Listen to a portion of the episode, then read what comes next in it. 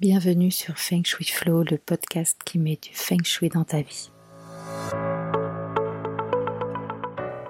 Je suis Aude Charo et chaque semaine, je partage mes astuces pour faire de votre habitat un véritable compagnon de vie.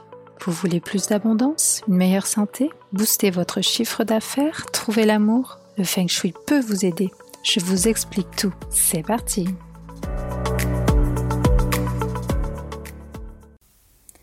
Bonjour à tous. Je suis ravie de vous retrouver aujourd'hui pour euh, évoquer les problèmes de sommeil. Mais plutôt que de parler de problèmes, on va plutôt parler de solutions. Euh, vous le savez maintenant, j'ai été insomniaque pendant plus de 15 ans et c'est vraiment grâce au feng shui euh, que j'ai réussi à régler ce souci et maintenant je dors comme un bébé. Donc oui, le feng shui peut vous aider à améliorer la qualité de votre sommeil et peut même donc vous aider à, vous débarrasser complètement de vos soucis d'insomnie ou de réveil nocturne. Alors, comment l'expert feng shui euh, y fait? Déjà, il fait des recommandations personnalisées pour euh, placer le lit, aménager votre chambre. Euh, il va aussi analyser la circulation du chi dans la pièce. on va vérifier aussi que l'équilibre yin et yang de la chambre est respecté. Et puis, bien sûr, il va nourrir le ou les secteurs en apportant bah, les couleurs, les formes et les matières adéquates. Donc, je vais tout vous expliquer en détail aujourd'hui. Comment positionner le lit pour mieux dormir. Alors, pour favoriser le sommeil, on entend souvent qu'il faut avoir la tête au nord. Alors, l'expert Feng Shui vous répondra que c'est vrai, mais uniquement pour les personnes du groupe Est, ayant un chiffre quoi égal à 1. Il ne serait pas logique que nous soyons tous sensibles aux mêmes énergies, n'est-ce pas? Votre chiffre quoi, c'est votre trigramme personnel. Tel un ange gardien, il sait ce qui est bon pour vous. Il sait notamment quelles orientations vous sont favorables. Vous vous rappelez, j'avais fait un épisode de podcast sur le chiffre quoi. Cette connaissance est donc primordiale dans la chambre à coucher. L'idéal est en effet de positionner son lit de façon à ce que la tête du dormeur soit dirigée vers sa direction Wei, celle qui favorise l'harmonie. Et si ce n'est pas possible, à cause de la configuration des lieux, alors on peut envisager une des trois autres directions favorables. Pour calculer votre chiffre quoi et connaître vos quatre orientations favorables, je vous laisse euh, aller sur mon site euh, euh, pour retrouver la formule de calcul. Et d'ailleurs, je vous dis que très très très très très bientôt, je mettrai à votre disposition un calculateur. Comme ça, ce sera super facile pour vous de déterminer votre chiffre quoi. Alors, ok, admettons, vous venez de faire le calcul et vous vous apercevez que vous et votre conjoint ne faites pas partie du même groupe. C'est le cas chez moi. Moi, je suis du groupe Ouest, mon mari est du groupe Est. Alors, on pourrait régler le problème en dormant tête bêche, ou même en faisant chambre à part. Je plaisante, bien sûr.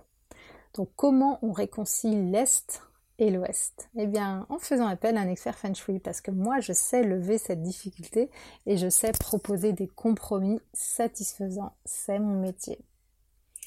Maintenant, comment soigner son sommeil avec une chambre Feng Shui? Alors, en Feng Shui, vous le savez, l'aménagement de la chambre, elle ne va pas s'arrêter à l'orientation. Ce serait trop facile. Le chi, il circule dans toute pièce. Il ne faut pas qu'il soit trop puissant lorsqu'il atteint le lit. Donc, on évitera notamment de placer le lit dans le flux porte-fenêtre, c'est-à-dire que le pied du lit ne doit pas faire face à la porte. On évitera aussi de le placer devant une fenêtre. Comme on le voit souvent dans les films américains, je suis à chaque fois hallucinée, je fais des bonds dans mon canapé. Euh, à chaque fois, ils ont le lit avec la fenêtre derrière. Bref, petite parenthèse. La tête de lit, elle ne doit pas non plus être placée contre le mur où se trouve la porte, ni contre celui de la salle de bain, parce qu'en général, là-dedans, euh, bah, dans ces murs-là, il y a comment dire, il y a, une canalisation qui passe, et c'est vraiment pas top euh, d'avoir sa tête de lit placée contre un lit où il y a de placée contre un mur, pardon, où il y a de l'eau qui circule. Pour vos enfants, vous pourrez comprendre du coup aussi que les lits superposés euh, ne favorisent pas le sommeil.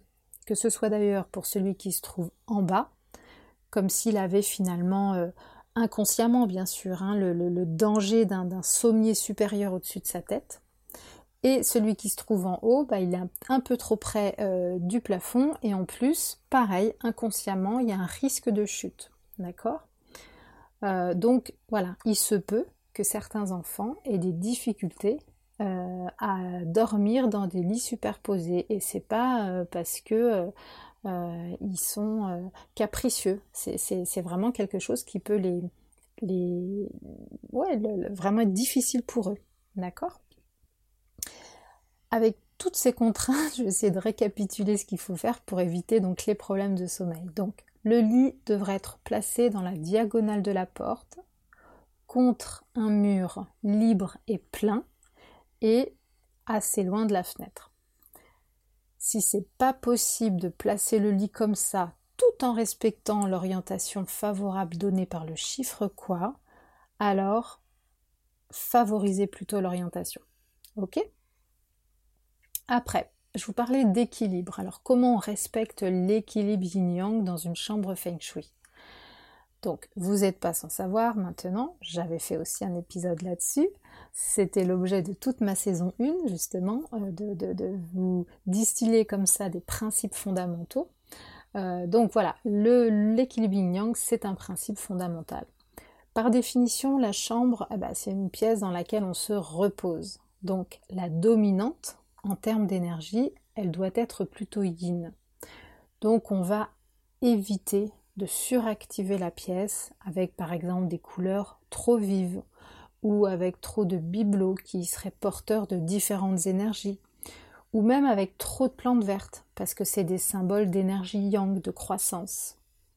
On peut mettre des fleurs et des plantes, mais, euh, mais de façon un peu plus ponctuelle et notamment par exemple lors d'une convalescence. Lorsqu'une personne malade a besoin d'un apport d'énergie supplémentaire, là c'est hyper pertinent.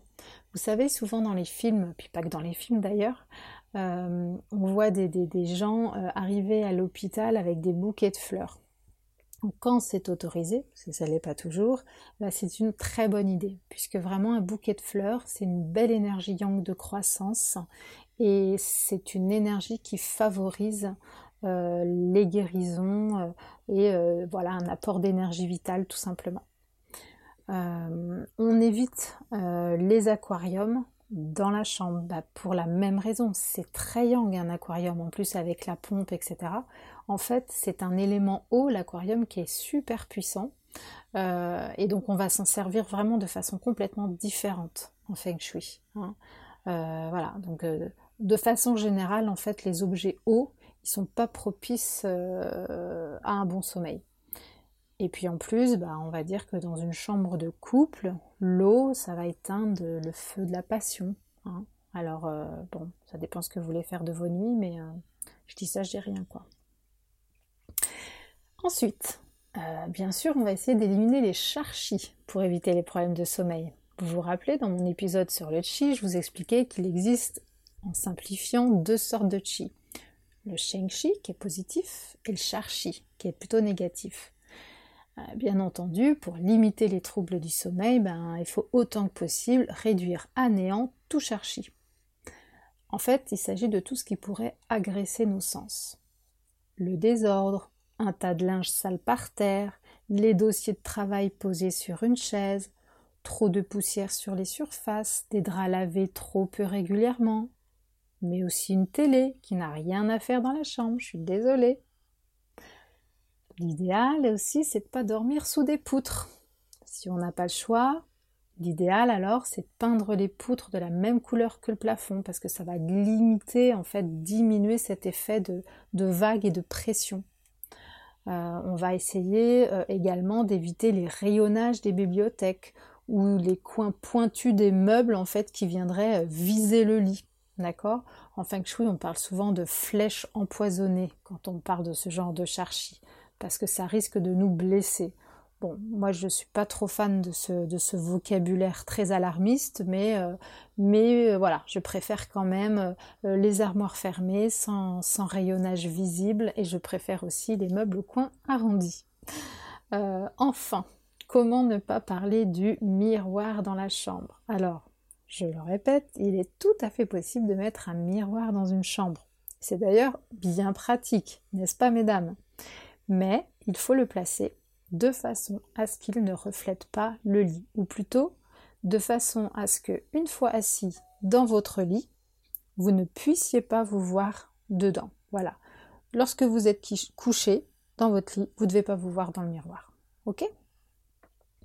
Enfin, comment nourrir l'énergie dans une chambre feng shui bah, Si vous êtes encore avec moi, on a donc évoqué l'aménagement, mais qu'est-ce qu'on va faire pour la déco? Est-ce qu'il faut choisir l'ambiance qui vous plaît le plus pardon, dans votre magazine de déco préféré? Euh, je sens que ma réponse ne va pas vous plaire, mais en tant qu'expert feng shui, je suis obligée de répondre par la négative. D'accord? Ou alors, c'est que vous avez vraiment, vraiment beaucoup de chance. Pour nourrir la chambre en énergie, il faut que le choix des couleurs, des formes et des matières soit en phase avec le secteur. Eh ouais, c'est pas forcément vous qui décidez. Encore une fois, comme pour l'emplacement du lit, eh ben une boussole va être nécessaire puisque le secteur va être déterminé à partir du centre de l'habitation. Donc, imaginez un camembert de 8 portions qui représente chacun une orientation cardinale, c'est le fameux bagua. Et donc, en plaçant ce bagua ou pakwa bien au centre de l'habitat, on détermine du coup si la chambre est au nord, au nord-ouest, à l'ouest. Chaque secteur est porteur d'une énergie différente et représente un élément. Vous vous rappelez, on a l'eau, le bois, le feu, la terre ou le métal. Et donc, chaque élément a également des couleurs appropriées et une forme appropriée. Par exemple, dans une chambre située dans le secteur nord-ouest, on va privilégier les couleurs métal, donc gris, doré, argenté, le blanc aussi, euh, la matière métal et les formes rondes, par exemple, y compris pour la table de nuit. Oui, oui, ça existe. D'accord? Les, troubles du sommeil sont vraiment euh, pas à prendre à la légère. Euh, L'Institut national du sommeil euh, et de la vigilance, il estime qu'un Français sur cinq souffre d'insomnie. C'est énorme. Si vous avez mis en place un rituel du coucher et que les problèmes de sommeil persistent, vous savez maintenant que ça pourrait provenir en fait d'une mauvaise orientation du lit ou alors d'un choix non judicieux d'ambiance couleur. Il est vrai que c'est pas toujours facile, voire euh, euh, impossible de respecter vraiment 100% des règles du feng shui dans une chambre. Mais tout mon travail, justement, ça va être de permettre les meilleurs aménagements en prenant justement en compte toutes ces contraintes. Voyez? Euh, Voilà. Donc, vous voulez dormir comme un bébé, vous avez un doctorat en comptage de moutons, eh bien écoutez, n'hésitez pas euh, à me contacter. Je me ferai un plaisir euh, de vous aider à résoudre ce souci que j'ai connu, mais alors très très très très bien. Je vous dis ciao et à la semaine prochaine. Merci pour votre écoute d'aujourd'hui. Pour aller plus loin, n'hésitez pas à lire les articles très détaillés que j'écris chaque semaine sur le blog de mon site fengshui-expert.fr. Pour ne rien rater des prochains épisodes, suivez-moi sur votre plateforme de podcast préférée ou sur mes réseaux sociaux. Vous me trouverez sous le nom Aude à la déco. Merci beaucoup, à bientôt et d'ici là, restez dans le flow.